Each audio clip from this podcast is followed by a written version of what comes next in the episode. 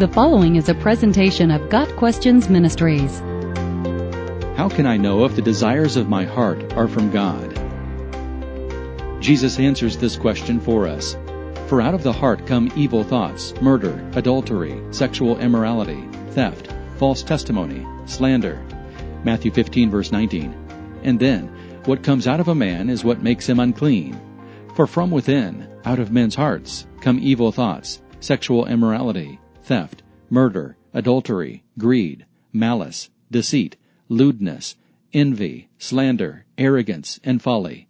All these evils come from inside and make a man unclean. Mark 7 verses 20 through 23. In these passages, Jesus reveals the very springboard of our wants. Our fleshly desires come from our innermost being. Sin does not just come about as a result of outside forces. It is born from those hidden little niches residing in our thoughts and intentions. From the secret desires that only the mind and heart can envision. The bottom line is that in our fallen state, the desires of our hearts do not come from God.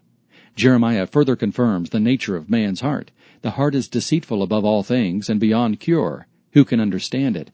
Jeremiah 17 verse 9. It has long been the view of many that all humans are basically good and decent, and that it is the circumstances of life, such as poverty or poor nurturing, that turn us into murderers and thieves. But the Bible teaches that all men suffer from a common frailty, sin. The apostle Paul calls it our sin nature. I know that nothing good lives in me, that is, in my sinful nature.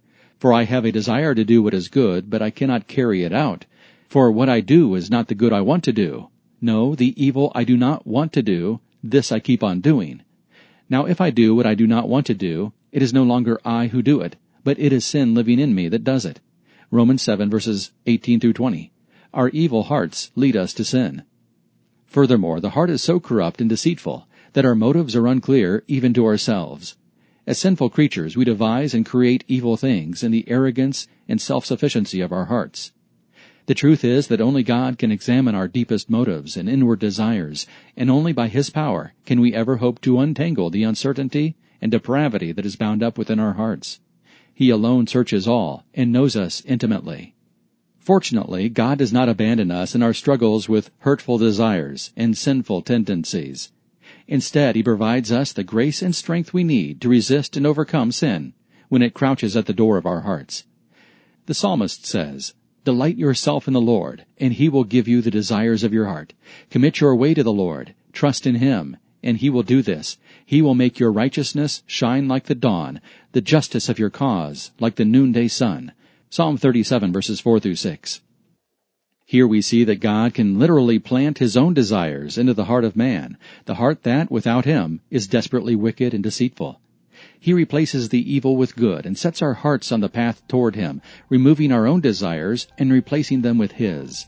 This only happens when we come to Him in repentance and accept the gift of salvation through the Lord Jesus Christ.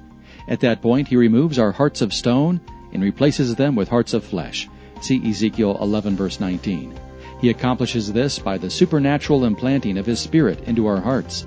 Then our desires become His desires. Our wills seek to do His will, and our rebellion turns to joyous obedience.